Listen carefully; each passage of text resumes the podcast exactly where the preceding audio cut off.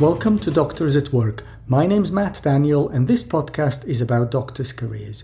Today I'm having a conversation with Gill Tierney. She's the head of the School of Surgery in the East Midlands, an experienced medical educator and president of the Association of Surgeons of Great Britain and Ireland. In this episode, we discuss how doctors can get involved in medical education and how one role leads to another. She highlights the key role that people skills play when it comes to succeeding in non-clinical roles. And I love her top tip to do what gives you pleasure. I hope it's useful.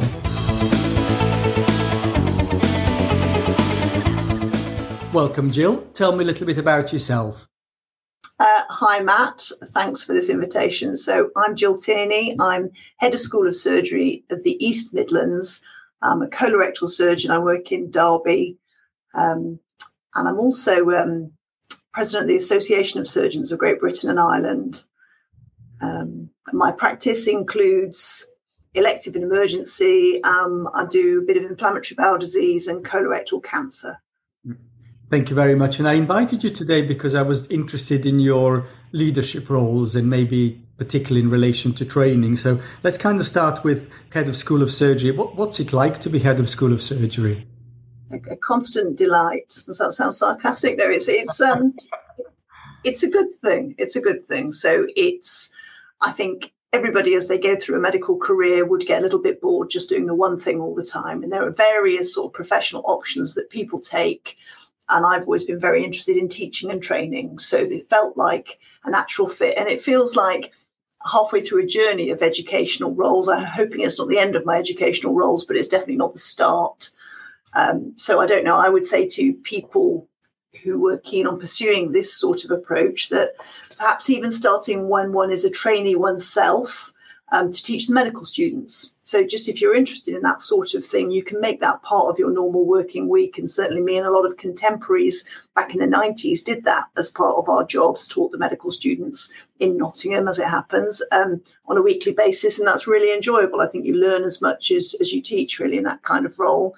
And there's a sort of a natural evolution then to when you become a consultant to carry on that undergraduate teaching, but also you begin to be offered and visualise postgraduate training and teaching roles.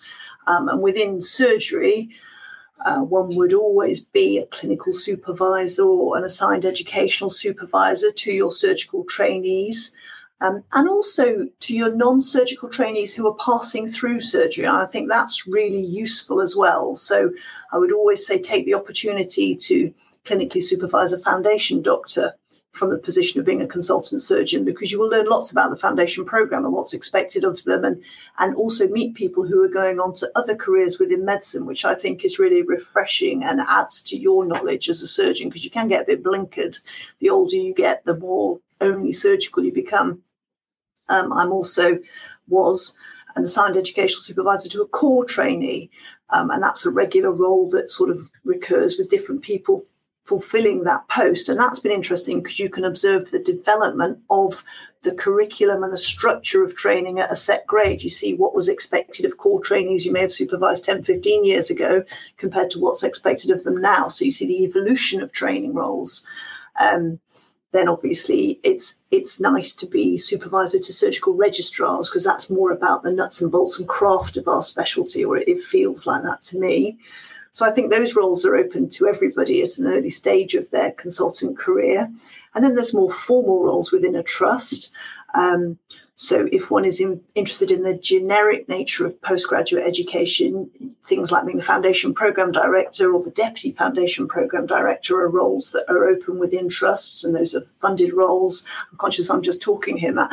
Funded roles with time given to a week to do that sort of thing. And that teaches you a bit about leadership, interaction within the various structures within a trust, and kind of embedding yourself as part of the establishment of a trust. So those roles are useful from that point of view for one's own professional development as well. Equally, if you seem very surgical, the college tutor role is a fabulous role. So these are tripartite appointments within a trust where you represent your trust, your deanery, and the Royal College of Surgeons. Either England or Edinburgh, they have slightly different titles. Most trusts would allocate a resource, a certain amount of pay towards that role, and the demands on that role come from those three different areas, and that's quite an interesting challenge. And everybody does those jobs in a slightly different way with varying degrees of enthusiasm as well. But if you find something that lights your candle, you can really be a fabulous college tutor. And the minute you start those roles, you then see a little bit more about the structure of the world of postgraduate training, because I think people who aren't involved in that, understandably, don't really know much about it. But you begin to see who interacts with who, how money flows to do with training, how you can improve the quality of a trainee's experience, and what you do with those really difficult situations that arise. So I would say there's a natural progression from being a college tutor to considering being a programme director. And a programme director is more specialty specific. You could do it for a core programme. I would say core is one of the most difficult programmes to be the director for, because they're a very heterogeneous group of trainees, all with hugely different career ambitions. There's lots of them. They're in many different hospitals. And they can be quite a challenging group to try and accommodate and give the best training opportunity to. Separate to the core training programme directors as the higher surgical training programme directors. In many ways, that's a slightly easier role because they're very specialty specific. So an ENT surgeon would be the ENT TPD. And that's a great role because you get to see people go through that whole journey, the 6 to 10 year, it's very flexible these days, programme of higher surgical training, and you observe people start as an entry level as an ST3 and finish with their certificate of completion and apply for consultant jobs. So that's really rewarding to see people make that journey. And once you've done that, and most of these roles, the way the structure is, you're often offered a second term within that role if you're performing and you're enjoying it, just to keep stability and organisational memory. And once you've done those roles for a couple of times, the next logical step really is head of school. And head of school is a little bit more, not political, but it's more about people management rather than hands-on trainee management. And it's dealing with fellow consultants, your TPDs, the deanery staff, interacting with the dean quite a lot, and interacting nationally as a group of heads of school, which is a hugely valuable. I would say that's one of the most productive and informative forums that I take part in is COPS, the Confederation of Postgraduate Schools of Surgery, where there are 11 heads of School of Surgery, and we meet twice a year, and everybody's facing similar challenges, but in different regions of the country, and everybody has slightly different ways around and different solutions. So I find that a really intellectually stimulating and useful group to engage with. So that's my short answer to what's being head of school. That's brilliant. If I'm thinking then, what I'm hearing is that you started with one thing and one thing led to another. You know, you taught medical students, and then you were clinical supervisor, educational supervisor, and then sort of things, one thing led to another, and here you are now as the head of School of Surgery. I mean, what kind of skills do you have that helped you succeed in all of those roles? So I think I'd take it back a little bit and say, firstly, what would motivate somebody to do anything? I think you should only do something because you want to do it. So you should never do anything because it might be more money or power, whatever power is these days, or kudos. Those are all really bad reasons. You should do what you're drawn to and what you like doing because you'll do it well. And then I think if you do something well, it's recognised often. Sometimes it isn't, but sometimes it is, and then you're offered more opportunities. So skills that would draw me to it, I really enjoy teaching, and I think, famous last words, I think I'm a good communicator, and it definitely gives me pleasure, 100%. So I think when you're engaged and stimulated, you give more of yourself, and I have a natural ebullience and quite an informal style. And so then, I tend to not get offered, but you see what's available. I think if you have a passion for something and you want to do it, you'll do it well, whatever it is. And how did you know that you were passionate about this field? I think there's a little bit about self-knowledge, isn't there? So I will come away from a teaching session from any group, undergrads or postgrad, on a high. It makes me happy. And when I look at things that I would have to cut in my job plan to accommodate something else, I'm conscious, note to self, never to cut that bit, because that bit stimulates part of me that other bits don't stimulate. So there's a bit of selfishness. I like the feedback I like, groups of learners always say something different or new, or you definitely learn from teaching, 100%. And I think it keeps you on your toes and it stops you stagnating, because you have different, younger, inevitably, people going through in this role all the time. I think, what would I say about formal qualifications? I don't have any. So I, you know, most surgical trainees of my vintage had to do a higher degree. So I have a thesis, but it's got nothing to do with educational training. It's a very science, cancer, biology kind of thesis. And thereafter, I looked at colleagues who did, you know, masters of medical education, those kinds of things. And I think if it's required for a job that you want, definitely do that kind of thing. If you're just sort of doing it to collect badges, I think be really careful about whether it's for you and what it's going to add to you. I think ad hoc courses that one might get exposed to along the way are definitely good. So if somebody offers you the opportunity to do a module on leadership or a module on educational styles or something, as much for the people you'll meet who are doing it at the same time as you, as for the content of the module. So I think anything where you can meet other enthusiastic human beings with a similar interest is of value, rather than necessarily what title, badge or thing you get at the end of it. I hope you're enjoying the show. If you are, please click subscribe so you will be notified when new episodes come out. This podcast is part of my mission to help doctors create successful and meaningful careers. You can be part of that mission too by forwarding this show to any one person who you think might benefit from listening. Thank you. Now on with the show. One of the things that I'm interested in is sometimes I have a conversation with new consultants and they're not sure what to do. So they say, well, you know, I want to do something other than my clinical work, but I'm not sure what to do, or I don't know where to get started. I think for you, obviously, it was easy because you identified this passion and you follow that. What would you say to people that say, I want to do something, but I'm not quite sure what to do? So I think that's fascinating. And I think that's the best thing about that is if somebody has the insight to be asking that question. That's brilliant. That's already the first hurdle is overcome. And there's lots of people who don't think to ask that question, or, I don't know, wouldn't know that they should. I would say from observing, it's really important in that first bit of your consultant job to bed in and set up your practice and gain a little bit of a reputation and just do the really boring nuts and bolts for a little bit of time. How long that bit of time is will differ for different people. I think increasingly there's a little bit of a, not a glumness, that's the wrong word. The pandemic and the post-pandemic aftermath has definitely affected the medical profession at all levels.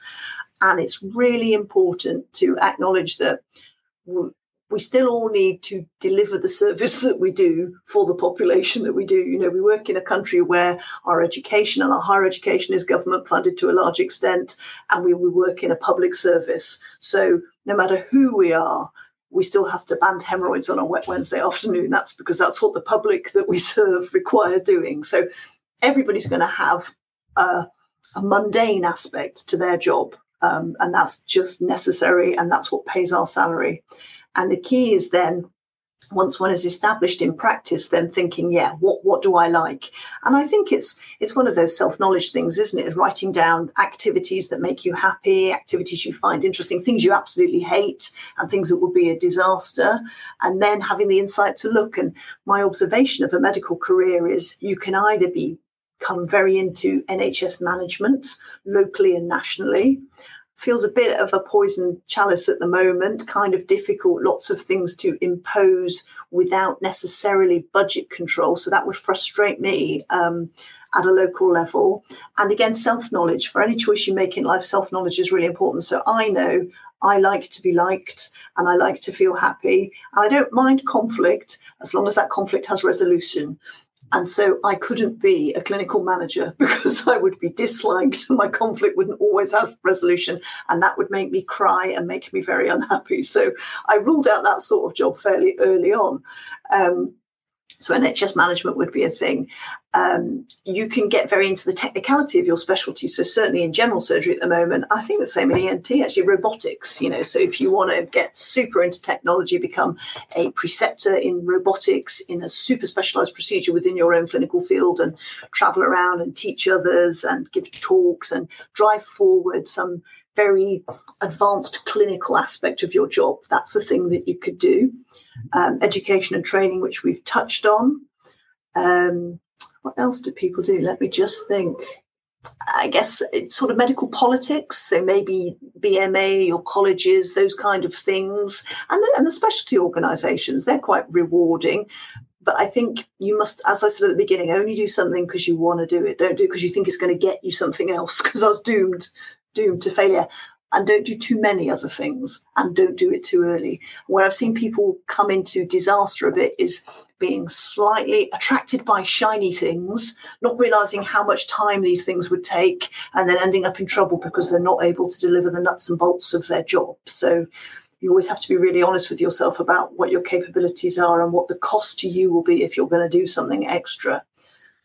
So I would say at the moment, I am absolutely maxed out. I always have to say no to any other opportunity that comes down, no matter how much I like it, because I know it will upset the value of what I contribute in the other things that I do, and I won't be able to do it as well as I'd want to do. So be clear with yourself about giving something up before you start something new, I think, as well, so that you don't deliver patchily and become unreliable. That's a really bad thing to be. There's only so much energy and time that any of us have. To what we devote to. What are the downsides, or what are the bad aspects of being head of School of Surgery? Oh,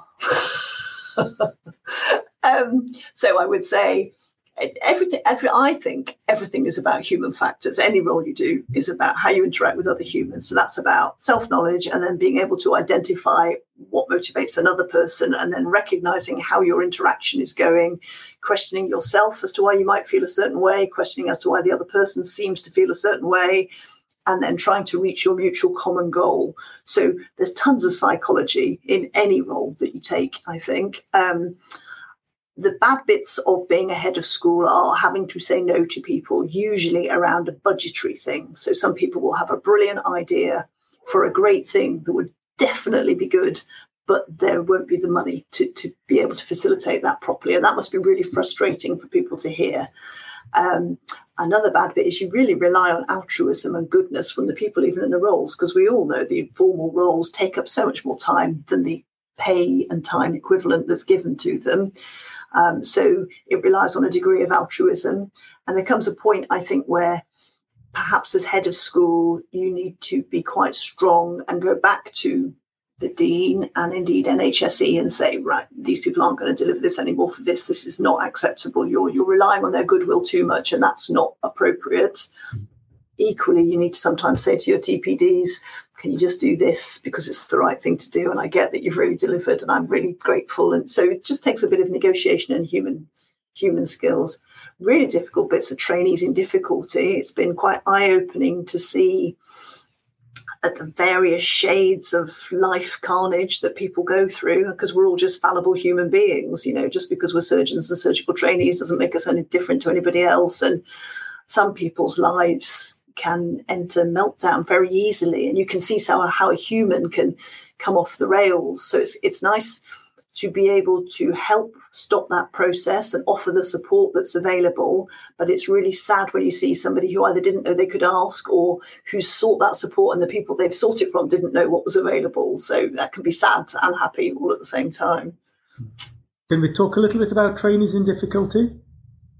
I think that one needs to acknowledge, so here we are as established consultants, so I feel pretty solid. I feel I've got a professional reputation. I think bad things can happen, but I feel like I have quite a robust base for dealing with things. And, you know, I'm married, my child has left home, I've delivered kind of on my domestic, you know, the early difficult years, whereas trainees are often not necessarily in an established relationship, so they have the uncertainty and sometimes upset that phase of life can give you, or they have young families. Young families come with all sorts of challenges. And then at the same time, they're trying to do professional exams, which are expensive and stressful and require study time. And they're having professional challenges, especially post-pandemic, about getting the numbers under their belt of things they're required to do. I think they feel unappreciated. I think so if a patient-related issue arises for somebody with that slightly less firm foundation professionally, the impact is tremendous. So I think it's acknowledging that. And I think also telling some people it's okay not to continue. I think we're all medics, we're all competitive and driven, and we all think we're type A and we have to be this amazing surgeon. And sometimes it's really hard to realise that maybe that's not for you. And maybe it's okay to say, oh, I made a terrible mistake because I was really enthusiastic in my foundation job and I really liked these people. But actually, I realise now it's not about the job. I just liked the people. And it's okay to give somebody permission not to be a surgeon. That's quite a hard conversation to have. I think you've obviously had loads and loads of experience of trainees. What would be your advice for somebody who's going through surgical training at the moment, or training anywhere in medicine? So to try and enjoy it. That's absolutely so. There was a guy who was the deputy dean when I was in med school, and I went to Nottingham, and they had alphabetised themes, so theme A, B, C, D and E, and he always used to say, and don't forget theme F, which is fun. So I really think everybody thinks they're on this journey to the goal, and you have to remember that the journey is life, the experience. You know, it's not all going to be a suffer now because it'll be all right in a bit. Remember, now is now, and you are living, and this is your life. So to try and enjoy it as much as you can, to bond with your colleagues. I think cohorts of trainees have been disserviced by the pandemic, that lack of face-to-face meetings where everybody would go to the pub afterwards together or catch up with somebody you hadn't seen who you didn't realise was going to be there. I think cross-specialty education, we used to have big sessions with anaesthetists and surgeons. That's so good for just making friendships and building relationships. And there's loads of evidence, isn't there, about human interaction and relationship forming. So have fun and make friends. Those would be my two big bits of surgical advice. Okay. Now, if I come back to leadership in medical education then, so I know you talked a lot about your journey and what advice you would give to people. I mean, you started talking about being very clear why you want to do it. So why would somebody want to be involved in medical education? Because it's one of the most rewarding things you can do. So I think take it back to when you were a med student. Remember the sessions that really lit your fire. Why would you not want to be giving that and doing that? It's not altruism. It's almost completely selfish, because it makes you feel so nice to see people work out an answer for themselves, to see people go from basics to getting, you can watch their faces. There's nothing like that. That really gives something to the teacher, I think.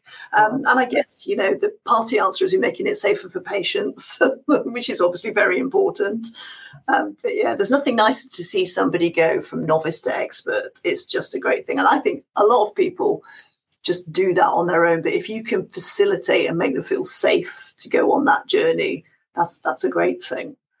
I have to say, I love the tip that actually just feels good to do it. So you know, that would be a really good career mantra for everything that we do, isn't it? You know, do what makes you feel good.